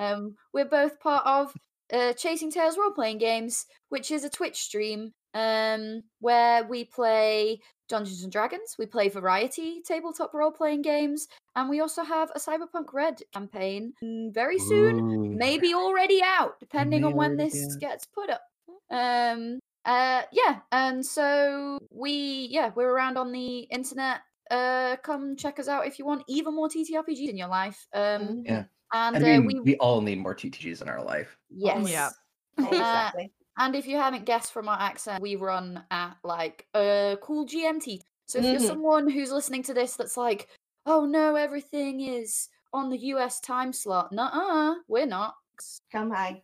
And I am also here, not just from Chasing Tales, but from Witch and Craft Games, who are an international indie game development company and Twitch stream. We are doing a lot of things right now as we're starting for the year. We're working on several new games, some big ones, some small ones. Maybe by the time this is out, we'll be doing some new streams as well. So currently we're running a Rogue Trader stream, which I'm in the Rogue Trader stream. You're in the Rogue Trader stream. I'm having to learn loads of Warhammer lore, and it turns out there's loads of that, and it's very difficult. It's very confusing. Talking of learning lore, it might have started by the time this episode goes out. It might have not, but we are currently getting ready to start a Ravnica D&D 5e campaign. So I'm learning a lot of Magic lore. That I'm going to be jumping into. So that is a lot of fun. There's a lot of stuff to that. I've never played Magic. It is very. I love the Ravnica. It's very exciting. It's so fun. So yes, catch us at twitch.tv/witch and craft games or on Twitter @witchncraft. We make games. We play games. We have a lot of fun. Yeah, well, I'll turn it over to the next group, Backwater Bastards. Well, that was us, wasn't it? We're the Backwater Bastards. I think so. Yeah, we do a podcast, an actual play podcast. We used to play Dungeons and Dragons. Did we homebrewed? Yeah, I'm the Dungeon Master. We now play a. We homebrewed ourselves into space. Yeah, it's literally a system of my own divination, my own production called Orbital Refuse, which is like a real sort of like a cheeky, silly site. I mean, I don't want to give spoilers away. Yeah, yeah. Don't worry about it. You'll find out. And we are here too. So thank you for having us. I was like, that's it. You gotta commit. Hot Dog Girl was supposed to be like way less aggressive. Fun stuff that everything is homebrew because the other two players, Jazz and Alice. Hi, Jazz and Alice, if you're listening. Hi. They were relatively new to D&D, but they got us into role playing generally. So it's a whole homebrew world. It's really good fun. Myself and Alicia's in our own rights. I can do that sort of dirty. So we release an episode every 2 weeks. We're most places where you can find podcasts. We're at Dice and a Slice with an N, so like Dice and a Slice. That's DICNASLICE. We're also active on Twitter. It's mostly just me talking to people when I get lonely. And yeah, it's good fun. And if you aren't D&D fan, we also have a one-shot set in the City of Mist system, which is really similar to Monster of the Week in that it's 2d6 and it's mostly like fun role play, chaos. So if you like horror characters and City of Mist system, then we have some one shots for that too. So yeah, come give us a follow. Yeah. We're very aware that we're the baby podcast here. We're brand new. I honestly, like, Goblets and Gays has only existed since September. Yeah, but we still feel like the feel old. We're like we're 3 years old. We just don't have an excuse about why. I think we're what, mate? Like we're June. I think June babies. We started in June, so oh no, we're not. We don't even have the baby excuse now. Oh no, Chasing Tales was around April, so we're catching up. I love this lockdown podcast. It's great. It's lockdown podcast central. Hey, it was we started taking it seriously last year as well. Unemployed and needing something to do. Yeah, absolutely. Yes, we will be back probably next week. This is probably going to be airing during our season, like our mid-season, all the mid-season fun stuff that we're going on, because we are actually, as of today, we're going to be recording our season finale tonight. It's going to be fun. Season one finale. With God, Aubrey, you're really working late. Yeah.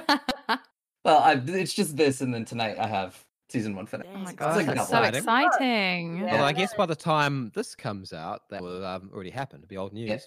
Yeah, it'll be old news. So this will probably actually be up sometime. People can reminisce. End of February, beginning of March. Yeah. But yes, this was a lot of fun, and I cannot wait to see how you guys resolve everything, because it's never going to be how I think it will. That's just the way. That's the way Monster of the Week goes, isn't it? And that's the way Monster of the Week goes, and I love it. I mean, surely we're just going to shove a garlic hot dog down Dracula's throat and be done. What's that? You mean a gorlic? A gorlic hot dog spit roast. Yeah. I'm so sorry. We'll see everybody. We'll see everybody next time. And ciao. We say here, eat your vegetables. I don't know why we say it. We just do. Eat your vegetables. Eat your vegetables. Or eat your gorlics. Eat your gorlics. Rules light. Gay heavy. Knees weak. Mom spaghetti. Listen to us truly earn the explicit podcast tag on Roll Gay Role Play, where we roll with sass and kick some ass. Our dysfunctional party isn't afraid to get our hands dirty. Feel free to interpret that however you want. So violence is on your gay agenda.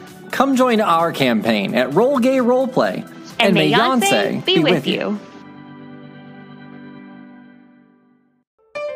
Be gay. Roll dice. An LGBTQIA actual play podcast network.